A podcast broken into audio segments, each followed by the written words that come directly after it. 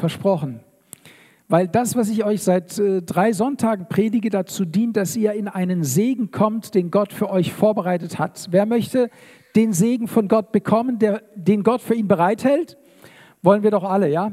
Also, wenn du die Worte Gottes befolgst, die du hörst, wirst du gesegnet sein. Wenn du heute Morgen in den Gottesdienst kommst und du nimmst dir vor zu sagen, das, was ich von Gott empfangen habe, was Gott geredet hat, da möchte ich drin leben, ich möchte in dem Segen Gottes sein, dann wirst du auch gesegnet sein. Ich möchte auch die liebe Lilly entschuldigen, die äh, gesundheitlich äh, verhindert ist, aber wir wollen für sie beten. Sie hat um Gebet gebeten und ihr dürft gerne aufstehen. Wir wollen sie gerade jetzt segnen. Vater im Himmel, ich danke dir für die Lilly. Ich danke dir für den Dienst, zu dem du sie berufen hast. Ich danke dir, Vater, dass du ihr ein Herz gegeben hast, dein Wort weiterzugeben. Und wir segnen sie gerade von hier aus und beten für sie, dass du sie anrührst an Geist, Seele und Leib. Wir danken dir, Herr, dass du über sie wachst und dass du ihr Arzt bist und dass du ihr Versorger bist. Wir segnen sie im Namen des Vaters und des Sohnes und des Heiligen Geistes. Amen. Amen. Nächsten Sonntag wird es etwas anders sein. Da werden wir nicht an den Tisch des Herrn kommen, um zu nehmen, sondern ich habe euch ja gesagt, am 22. Mai werden wir zum Herrn kommen, um zu geben. Und äh, ich weiß nicht, wie es euch geht. Vielleicht habt ihr auch schon überlegt, was ihr gebt. Also ich habe mir schon Gedanken gemacht und bin äh, voller Vorfreude, was ich geben darf. Und ich möchte euch auch heute Morgen, und ich hoffe, dass das Wort auch euch ermutigen wird oder euch zumindest Argumente liefern wird, zu sagen, ich kann nicht anders, ich muss, ich möchte Gott etwas geben. Weil äh, das Erinnern und das Wiederholen aber auch hilft, dass sich Gottes Wort bei uns einprägt, möchte ich mit den, mit den Stichpunkten anfangen, die wir schon gehört haben. Let's talk about money. Das erste war, Gott braucht deine Kröten nicht. Wer braucht die Kröten? Ich, weil ich damit Gott zeigen kann, wie ich mit Geld umgehe. Es wird viel mehr benötigt, als wir bringen können. Das ist tatsächlich so. Und dass die Geldliebe die Wurzel alles, eine Wurzel alles Bösen ist.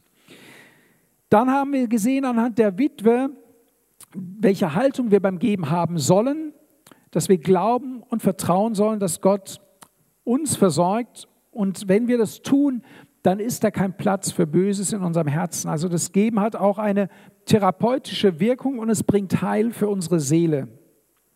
Liebe zu Geld stellt eine Konkurrenz dar zu Gott. Wenn ich äh, so sehr an Geld hänge, dann wird ja quasi Gott wie ein Götze für mich und dann ist es Konkurrenz zu Gott. Deswegen will Gott, dass wir frei sind, freigebig sind. Frei von Geldliebe werden wir nur durch Geben, also durch praktisches Hergeben von Geld werden wir frei von Geldliebe. Und äh, ja, dann zum Teil 2 war, die Almosen drücken Erbarmen aus. Also Almosen sind nicht Zehnter, Zehnter wird heute das Thema sein. Dein Geben, dein Almosen geben, drückt deine etwas aus darüber, dass du ein Erbarmen, ein Mensch bist, der Erbarmen hat. Und Erbarmen ist Teil des Gebers. Gott zum Beispiel ist ein Gott, der voller Erbarmen ist und voller Barmherzigkeit ist. Und deswegen gibt er auch gerne und ist großzügig. Almosen sind Gelder, die der Geber freiwillig außerhalb des Tempels gibt und Menschen zufließen lässt. Das ist also nicht das, was du in die Gemeinde gibst, sondern das, was du meinetwegen in die Mission oder Evangelisation gibst oder jemanden auf der Straße triffst, wo Gott sagt, gib dem Geld zum Beispiel. Für Jesus hatte Geld keinen hohen Stellenwert. Das sehen wir daran, dass Judas, der das Geld veruntreute, trotzdem Kassierer blieb. Jesus hätte ihn ja austauschen müssen, aufgrund von dem tat er nicht. Gott braucht streng genommen kein Geld. Ich glaube, er hat die Welt erschaffen am Anfang, da gab es noch kein Geld. Also, und da war ja so viel zu tun. Gott hat es ohne Geld hinbekommen. Ähm, Gott weiß sich auch zu helfen. Wir haben von dieser schwimmenden Bank gehört. Wenn Jesus was zahlen musste und es war nicht, vielleicht nicht akut da, hat er jemanden geschickt, und dann kam ein Fisch und er hatte das Geld im Maul. Also Gott kann sich das Geld einfach auch beschaffen, ist für ihn überhaupt kein Problem. Unser Geben ist ein Samen, ein Samen, der in die Erde fällt und nur da, wo gesät wird, kann auch geerntet werden. Wenn du also auch finanziell arm bist oder immer Mangel hast, dann beginne zu säen, denn du wirst nie reicher werden, wenn du nicht beginnst zu säen. Geben ist seliger als nehmen und wer spärlich sät, wird eben auch spärlich ernten. Und letzten Sonntag haben wir gehört, trachtet zuerst nach Gottes Reich. Und wir haben ja ein paar Zeugnisse gehört auch, wenn du, wir haben ja heute meisten keine Äcker mehr, keine Felder, keine Viehzucht. Wenn du dein Gehalt bekommst, deinen Lohn, dann ist das Erste, was du tust, du gibst Gott den Teil, der ihm gehört. Das ist das Wichtigste, was du tun musst, wenn es um Geld geht. Gib zuerst in das Reich Gottes und das ist ein Prinzip, das Gott segnet und das, er, das wir auch in der Bibel wiederfinden, Saat und Ernte. Du säst in das Reich Gottes.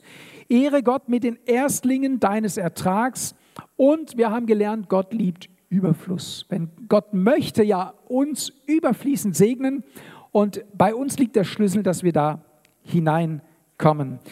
So, und jetzt gehen wir in den heutigen Tag hinein. Und ich habe eine kleine Zusammenfassung von einem Autor namens Roland Blümel. Roland Blümel ist geboren 1959 in Nordernham, verheiratet, hat zwei Kinder und hat Betriebswirtschaftslehre mit Abschluss als Diplomkaufmann studiert 1984.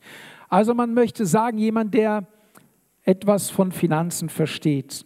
Er arbeitet als Softwareentwickler von 84 bis 89 und von 89 bis 94 Systemanalyse, seit 94 Projektmanager bei IBM Business. Das habe ich aus dem Internet, ja. Aber ich will damit sagen, das, was ich jetzt so an Argumente bringe, kommen fundiert auf der Bibel, aber auch von jemandem, der mitten im Leben steht und auch von Geld etwas versteht und das auch einzuordnen kann. Er sagt, wir müssen bedenken, wofür unser Geld steht. Es repräsentiert mindestens drei Bereiche unseres Lebens. Können wir gerade die nächste Folie, die, nee, die, ja genau. Das Geld repräsentiert deine Zeit, Du hast ja dafür gearbeitet, das hat dich Zeit gekostet. Es repräsentiert deine Kraft, das hat dich auch Mühe gekostet. Und es repräsentiert deine Begabungen. Wenn wir also von Geld reden, das habe ich auch schon gesagt, ist es ein hochgeistliches Thema. Wenn auch manche denken, oh, Geld ist doch nicht so geistlich. Geld ist absolut geistlich, weil da steckt ja dein Leben drin. Ihr werdet mir wahrscheinlich recht geben, dass ihr mehr Zeit dabei verbringt zu arbeiten, als in den Gottesdienst zu gehen. Aber ihr seid alle Kinder Gottes, Kinder, Söhne und Töchter Gottes und euer Leben gehört Gott. Und die Bibel sagt, wir sollen keinen Unterschied machen. Wenn ich arbeiten gehe, lebe ich auch für Gott, hoffentlich. Und die Zeit, die Kraft, die Begabung, die ich da hinein investiere, da kommt dann Geld raus, ja. Aber das wird sein. Ja. Amen. Halleluja. Jesus, er spricht in der Bergpredigt davon, dass wir nicht zwei Herren dienen können. Er spricht vom Mammon. Er sagt, dass das Geld auch eine Macht hat. Und was Gott auf keinen Fall will, ist, dass uns diese Macht beherrscht. Wir sollen uns von Geld, vom Mammon nicht beherrschen lassen, sondern wir sollen die Macht darüber haben. Du sollst als Christ Macht darüber haben, was mit deinem Geld geschieht. Und nicht das Geld soll Macht über dich haben, weil das auch wieder eine Konkurrenz ist zu Gott. Wenn du schwächelst bei Geld, dann ist nicht Gott stärker, sondern der Mammon und das soll nicht so sein. Dann sagt er, wenn wir Gott ein Trinkgeld geben, also der, dieses, der typische Begriff der Klingelbeutel, ja, ist ja verrückt eigentlich, dass, dass so ein Begriff überhaupt entstanden ist, ja, ähm, dann sagt er, das ist eine Majestätsbeleidigung. Und er erklärt es folgendes. Um zu verstehen, was damit gemeint ist, müssen wir uns das Thema des Opfern in der Bibel anschauen. Es gibt gerade im Alten Testament eine Vielzahl von Bibelstellen, wo von Gaben im Sinne von Opfer die Rede ist. Dann führt er auf 2. Mose 23, Vers 14 und 15, das wollen wir uns anschauen. 2. Mose, Kapitel 23, Vers 14 und 15, da heißt es, dreimal im Jahr sollst du mir ein Fest feiern, das Fest der ungesäuerten Brote sollst du halten, sieben Tage sollst du ungesäuertes Brot essen, wie ich dir geboten habe, zur festgesetzten Zeit im Monat Abib. Denn in diesem bist du aus Ägypten ausgezogen. Und man soll nicht mit leeren Händen vor mein Angesicht erscheinen. Also Gott sagt, wenn ihr zu mir kommt, sollt ihr nicht mit leeren Händen kommen. Das ist eine Aufforderung Gottes an uns, uns Gedanken zu machen, wenn wir in den Gottesdienst kommen. Und das, da möchte ich einfach den Bogen zurückspannen, eingangs. Wir haben ja die Angewohnheit, etwas einzusammeln und es hat schon ein bisschen so den Touch, dass wir um Geld bitten oder etwas fragen. Und das ist falsch, das ist völlig falsch. Denn das kann man tun, wenn man sammelt. Und wir werden, wahrscheinlich werden wir es auch so beibehalten, dass wir sagen, wenn wir Almosen geben, also Almosen im Sinne der Bibel, wir sammeln für etwas Besonderes, ist das was anderes. Aber du kommst in den Gottesdienst mit der Absicht, ich habe was in der Tasche, das habe ich vorbereitet für Gott und das gebe ich ihm gerne und willig. So wollen wir dem Herrn unser Geld geben mit Freude und willig. Das heißt, gebt dem Herrn Ehre, bringt Opfer und kommt in seine Vorhöfe. Wir haben ja das unwahrscheinliche Privileg, nicht nur in den Vorhof Gottes, in den Tempelvorhof kommen zu können, sondern in sein Allerheiligstes. Jesus hat durch sein Blut den Vorhang zerrissen und wir können zu Gott direkt durch. Du brauchst nicht über einen Vermittler, du brauchst nicht einen Priester, du brauchst nicht irgendjemanden, der für dich vor Gott steht, sondern du kannst durch Jesus Christus direkt zu ihm kommen. Und ich wünsche dir und ich wünsche auch mir, dass wir in den Gottesdienst kommen, wo wir direkt zu Gott kommen können, dass wir uns in dem Herzen vorgenommen haben, Gott, und mit dem möchte ich dir heute Morgen eine Freude bereiten. Das habe ich für dich dabei und das gebe ich dir mit Freude. Weiter sagt Roland Blümel, Jesus misst das, was wir geben, nicht an dem, was wir geben, sondern an dem, was wir behalten. Auch interessante Aussage. Jesus schaut und sagt, okay, 10 Prozent, die fordere ich, mal sehen, was mit den anderen 90 passiert. Hänge ich da mit aller Kraft da dran und sage, naja, da ist die Grenze, weiter nicht?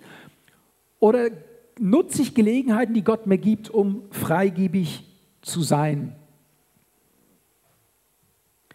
Er sagt, vielleicht fragt Gott oder Jesus heute, bin ich dir nur ein Taschengeld wert? Auch sehr provokativ, diese Aussage. Aber nochmal die Frage, wie sollen wir geben? In der Bibel taucht immer wieder das Prinzip des Zehnten auf. Was ist das und worauf lässt sich das zurückführen? Ich glaube, das ist das, was wir heute Morgen anschauen wollen. Ich möchte mit euch anschauen, wo kommt der Zehnte im Ursprung her? Und was viel wichtiger für uns heute ist, ist, ist er überhaupt noch neutestamentlich? Ist es überhaupt noch angebracht und richtig? Und wenn wir diese Fragen beantwortet haben, gehen wir nach Hause und dann kann der Heilige Geist uns weiter bearbeiten. Das überlasse ich ihm dann, okay? Also, nun, was das ist, ist leicht zu beantworten. Es ist die Angewohnheit, regelmäßig für Gott die ersten 10% deines Einkommens beiseite zu legen. So schaffst du eine Basis, wie du durch dein Geld Gott ehrst. Also der Zehnte, können wir vielleicht die nächste Folie sehen,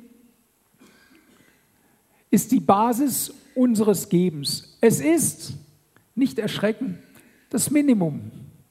Das ist das Minimum, was Gott wirklich von uns erwartet. Aber ihr braucht euch keine Sorgen machen, es ist für jeden leistbar. Es ist kein Ding der Unmöglichkeit und da haben wir ja letzten Sonntag Zeugnisse darüber gehört, was Gott tut. Lass uns mal schauen, wo der Zehnte in der Bibel zum ersten Mal vorkommt. Wir finden es in 1. Mose Kapitel 14, die Verse 18 bis 20. Abraham hatte eine so große Schlacht gewonnen und dabei eine große Beute gemacht und gab Melchisedek, dem Priester Gottes, dem Vertreter Gottes auf Erden, dem Vorboten des Hohenpriesters Jesus, den Zehnten von allem. Ich lese mal vor und als er zurückkehrte, also ich lese mal vor ab Vers 19, und er segnete ihn und sprach, gesegnet sei Abraham von Gott dem Höchsten, der Himmel und Erde geschaffen hat. Und gesegnet sei Gott der Höchste, der deine Bedränger in deiner Hand ausgeliefert hat. Und Abraham gab ihm den Zehnten von allem.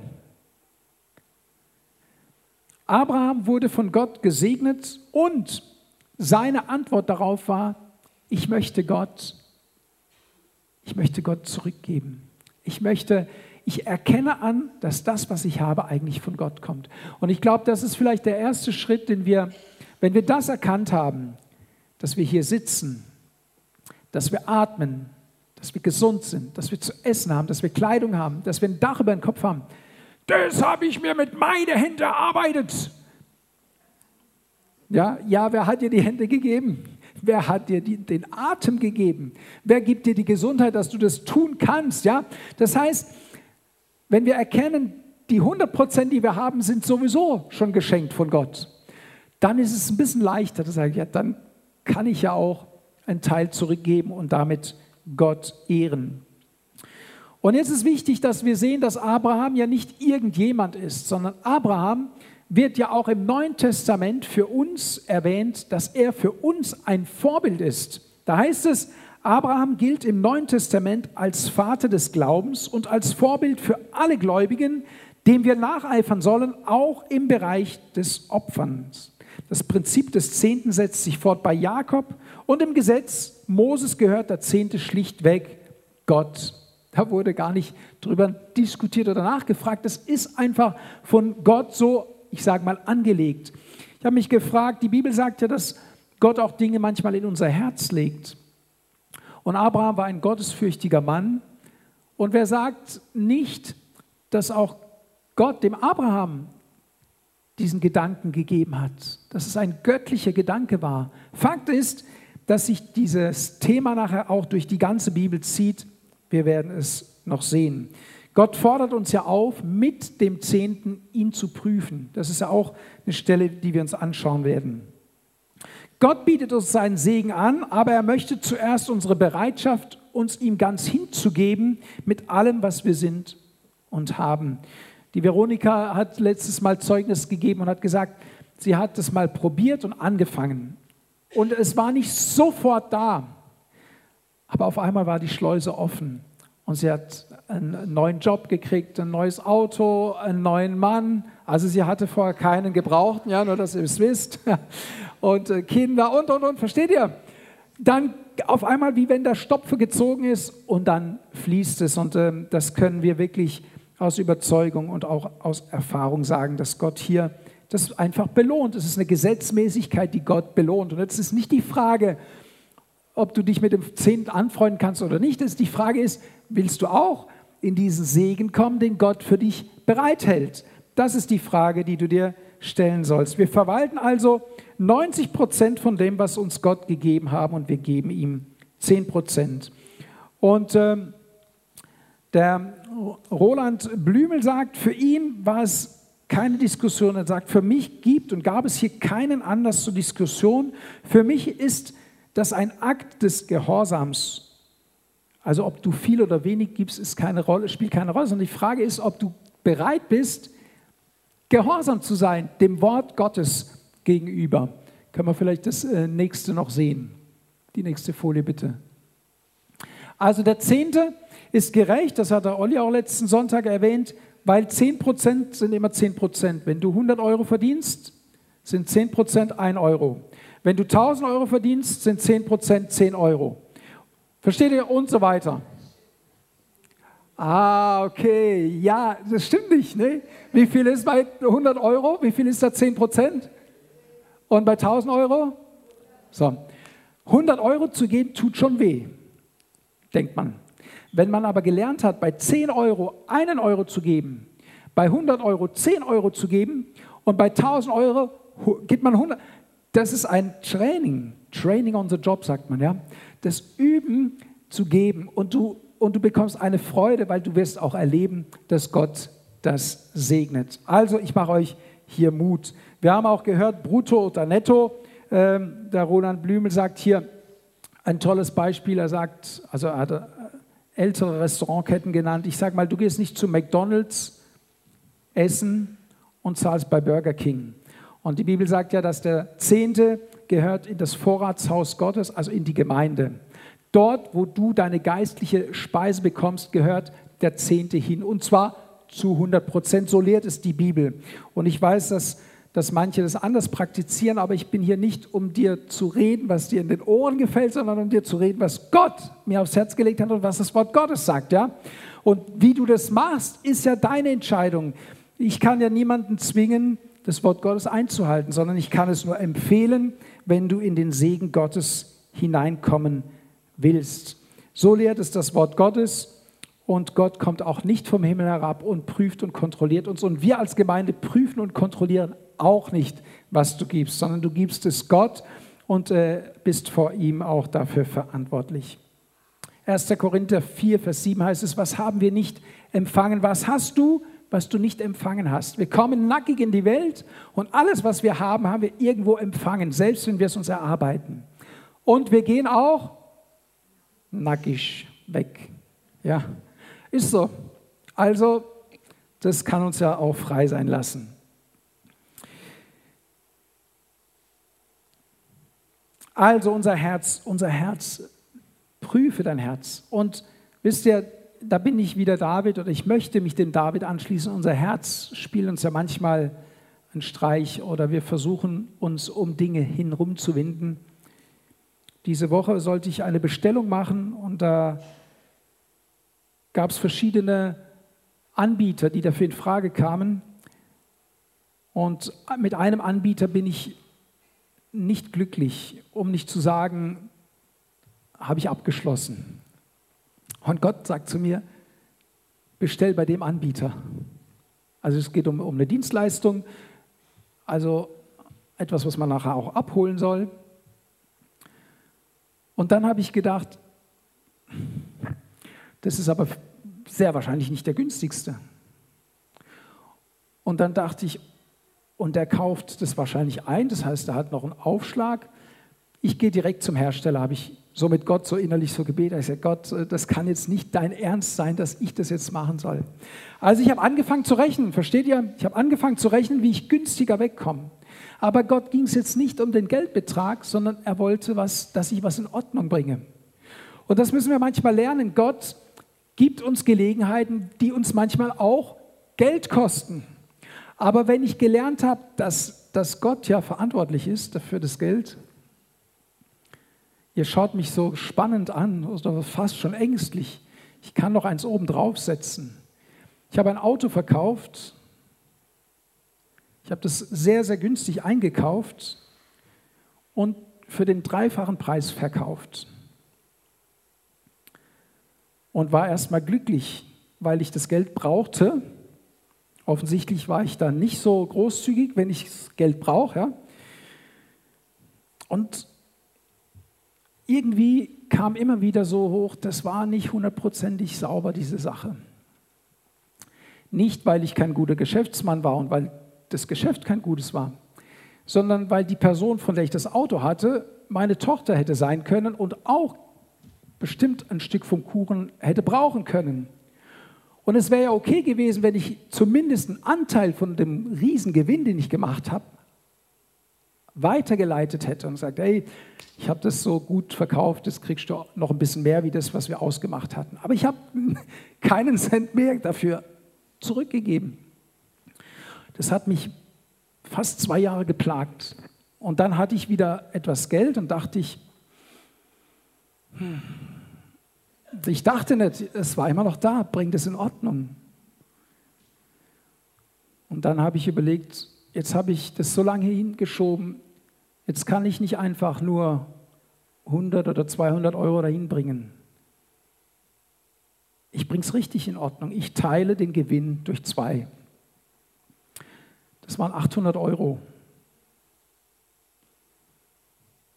Ich habe meiner Frau gesagt, ich muss was in Ordnung bringen. Und meine Frau, wenn sowas kommt, dann hat sie immer Sorgen. Zu Recht. Erstmal, sie hat gesagt, ich will es gar nicht wissen. Mach du. Weil ich kann nicht, wenn der Heilige Geist mich drängt, etwas zu tun, dann muss ich es machen. Wenn ich es nicht mache, bin ich ungehorsam. Und wenn ich ungehorsam bin, dann kann ich nicht im Segen Gottes sein. Versteht ihr? Aber es war für mich trotzdem nicht einfach. Es war für mich echt schwierig, aber es war auch eine Lektion zu sagen, wenn, wenn du sowas machst, dann musst du sensibel sein. es geht um Geld und Geld soll Gott ehren. Und mit, du sollst mit allem Gott ehren, egal ob mit, und da sieht ja keiner hin. Da hat ja keiner hingesehen. Das weiß kein Mensch außer ich und Gott. Aber es bewegt mich so und ich muss es in Ordnung bringen und, und ich muss es loslassen und Gott vertrauen. Wollt ihr noch eins hören? Ich sitze im Restaurant und an der Wand sitzt die Marilyn Monroe mit den Jüngern am Tisch. Ja, es gibt so ein Bild, so ein blasphemisches Bild, Also statt Jesus sitzt Marilyn Monroe da und die Jünger schauen alle auf Marilyn Monroe. Und ich dachte, was für eine Blasphemie. Ja, und Gott sagt zu mir, kauf dem ein Bild, das er da ersetzen kann. Jetzt ist es jetzt nicht einfach ein Bild, wo du, äh, ich sage mal, in die Ikea läufst und für 18,50 Euro ein Bild kaufst, was man dann vielleicht in ein Restaurant hängen kann. Das kostet was. Es kostet es zu kaufen. Es kostet den, Mut anzurufen und zu sagen, ich habe was Besseres, was Sie da hinhängen könnte, was schicker wäre wie das, was da hängt. Es kostet zu sagen, hey, das, was da hängt, ist schlecht und es ist kein Segen für dein Geschäft. Interessant ist, dass der Mann gesagt hat, ja, okay, er hängt, das Bild ab.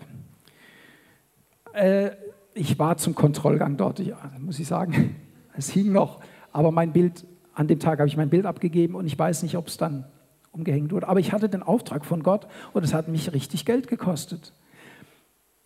Aber ich habe es gemacht, weil Gott gesagt hat, ich soll es tun und es hilft mir, loszulassen. Ich erzähle euch das, um euch Mut zu machen. Es geht und Gott hat für Ersatz, Gott sorgt für Ersatz. Gott kann dieses Geld ersetzen. Er kann es. Das kann ich euch wirklich sagen, Gott kann das. Wenn wir, wenn wir lernen, das zu tun, dann werden wir ganz oft solche Dinge erleben, dass Gott uns segnet, dass er für uns sorgt, dass, dass es für ihn überhaupt kein Problem ist, für uns zu sorgen. Da möchte ich euch echt Mut machen. Aber ich möchte auch das, was ich euch sage, mit der Bibel belegen, weil es wichtig ist. Wir tun das ja nicht. Wisst ihr, der der Roland Blümel sagt, wenn in der Bibel galt das Gesetz, wenn auf zwei oder drei Zeugen hin etwas geschieht oder bestätigt wird, dann ist es auch göttlich. Und was den Zehnten betrifft, das wird ja nicht nur im Alten Testament bestätigt, sondern das wird ja auch in unserer Zeit heute immer wieder bestätigt, dass Gott treu ist, dass er handelt. Das heißt, schon allein aus dem Grunde sollten, sollte es bei uns klingeln, zu sagen, hey, wenn Gott heute das noch segnet, wäre ich ja blöd, wenn ich das nicht in Anspruch nehme, weil Gott sich nicht verändert hat. Und wenn wir Gesetzmäßigkeiten, selbst welche, die aus dem Alten Testament sind, ins Heute übertragen, werden wir gesegnet. Ich gebe euch ein Beispiel. Du sollst die Ehe nicht brechen. Gilt es im Neuen Testament noch? Ist ja ein Gesetz aus dem Alten Testament. Da stellt logischerweise keiner die Frage. Sagt er, ja, gilt es. Und tatsächlich bist du gesegnet, wenn du sie nicht brichst. Ja, logisch bist du gesegnet. Du sollst nicht stehlen. Oh, das ist altes Testament. Du sollst nicht lügen. Versteht ihr? Wir, wir separieren, wir sagen also, beim Geld sagen wir, das ist altes Testament, da kannst du alles wegschmeißen. Nein, Jesus hat wirklich das Vorzeichen geändert. Mit, dem, mit, dem, mit seinem Kommen hat alles, was sich das Volk Israel versuchte, durch Leistung Erlösung zu bekommen, das ist weg. Da, da, wir, können nicht, wir können auch nicht durch das Geben des Zehnten Gott bezwingen oder sagen, jetzt habe ich dir gegeben, jetzt musst du. Das ist überhaupt nicht Sinn und Zweck. Wir geben Gott weil wir Gott lieben. Das muss mal das Erste sein. Wenn das nicht die Herzenshaltung ist, dann bringt es das nicht. Dann bringt es das echt nicht. Und wir, also wir signalisieren Gott, ich habe dich lieb und du bist mir so viel wert. Eigentlich bist du mir wert als alles andere. Und wir bringen es Gott. So soll unsere Herzenshaltung sein. Und wir brauchen uns keine Sorgen machen, dass wir Mangel haben werden, weil Gott uns versorgt. Jesus, er hat das Alte Testament insofern verändert, dass wir keine Tiere mehr opfern müssen, dass wir äh, nicht warten müssen, bis jemand für uns sühnt. Das ist alles Geschichte. Jesus hat das Gesetz erfüllt, sagt er, aber er hat es nicht aufgelöst. Er hat es erfüllt. Er hat das, was unvollkommen war am Gesetz, das Unvollkommene war das, was wir durch menschliche Leistung nicht bringen können. Konnte das Volk Israel durch menschliche Leistung den Zehnten bringen? Konnten sie. Konnten sie Opfergaben bringen? Konnten sie. Aber es konnte ihnen kein Heil bringen. Konnten sie sagen und sich entscheiden, ich lüge nicht, konnten sie. Sagen, ich breche die Ehe nicht, konnten sie. Jesus hat es erfüllt und uns davon erlöst. Er hat nicht aufgehört, Saat und Ernte. Als Noah aus der Arche ging, hat Gott ein Versprechen gemacht, hat gesagt, solange die Erde existiert, wird nicht aufhören Saat und Ernte. Wir leben im Neuen Testament, hat Saat und Ernte aufgehört? Hat es nicht.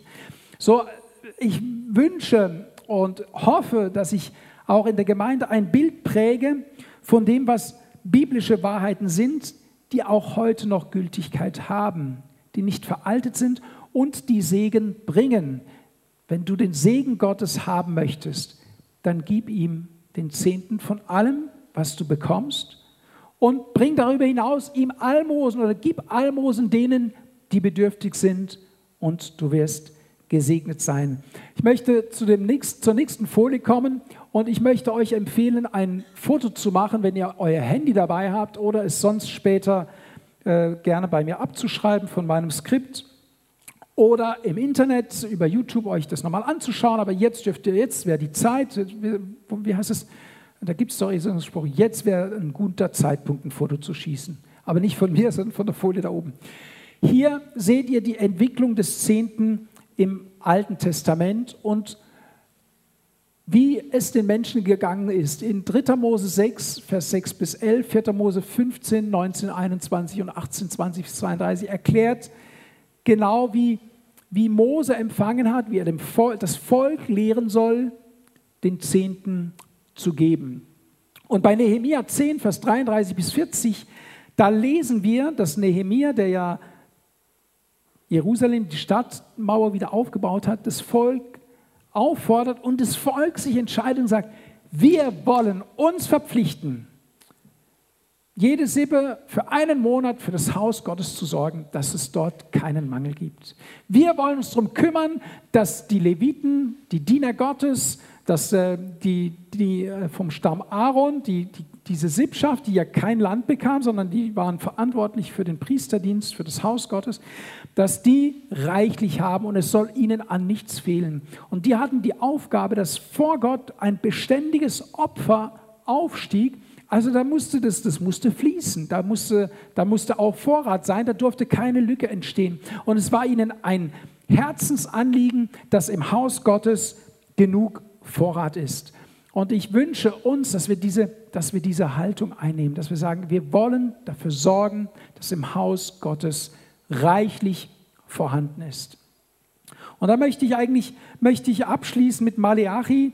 Ich hätte gerne diese Texte alle mit euch gelesen, aber ich ich ermutige euch, lest sie zu Hause und wenn ihr Fragen habt, dürft ihr natürlich auch auf mich zukommen.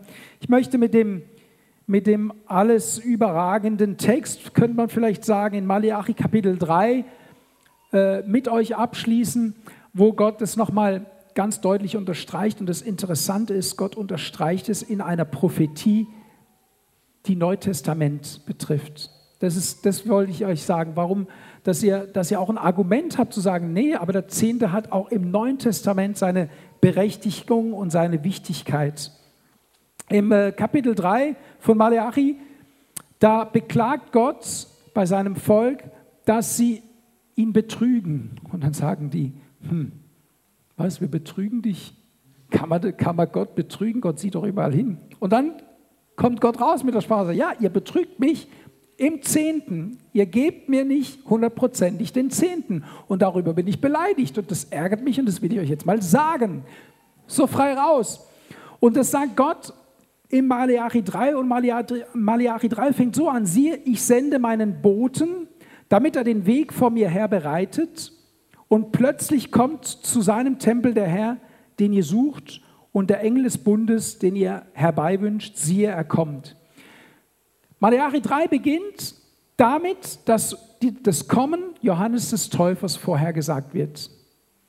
Der Elia, der kommen soll. Und wenn ihr diesen Text lest und die Parallelstellen dazu, werdet ihr ins Neue Testament geführt, in Matthäus und in Markus Evangelium. Und dann sagt er, und dann kommt der Herr, den ihr sucht, und der Engel des Bundes, den ihr herbeiwünscht, der Messias.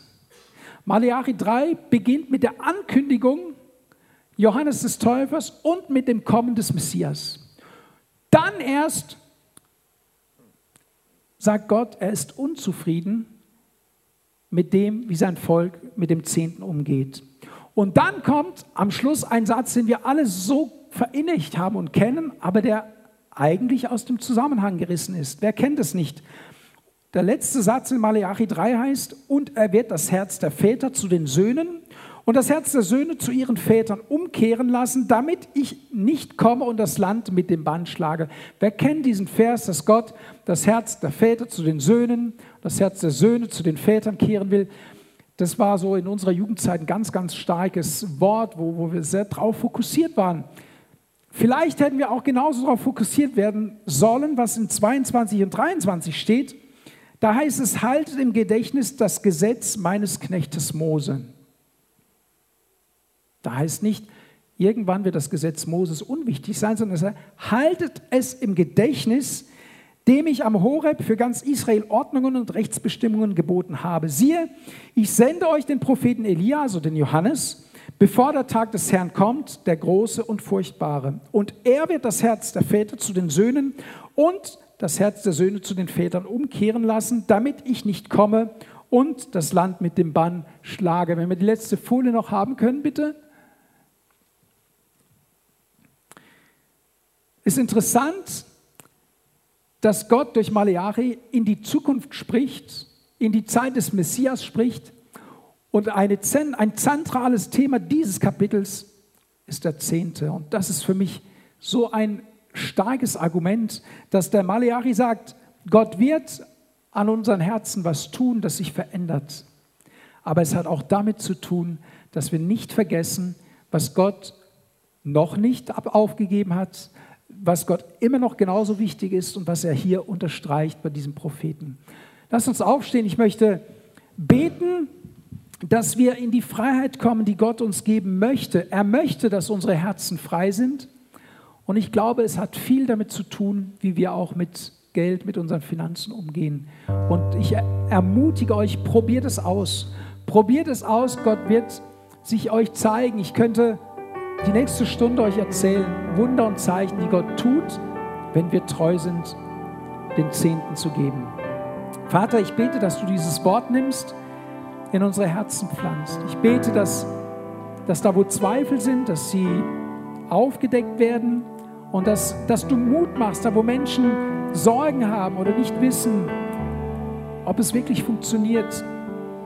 Du bist ein treuer Gott und du sagst, du hast dich nicht verändert. Und was du versprichst, Herr, das hältst du. So segne ich dieses Wort und bete, dass es zu deiner Ehre Frucht bringt. Und ich proklamiere im Namen Jesus, dass in diesem Haus kein Mangel an sein wird. Ich proklamiere, dass die, die geben werden, gesegnet sein werden, weil dein Wort uns das verspricht, Herr. Ich bete, Vater, dass, dass wir Mut und Glauben finden, die, dass die Schleusen des Himmels geöffnet werden können und dass unser Leben ein Spiegelbild dessen ist, wer unser Vater ist. Ein reicher Gott, reich an Überfluss, reich an Segen. Dass unser Leben überfließt und andere davon profitieren. Und dadurch zur Erkenntnis kommen, dass du der lebendige Gott bist.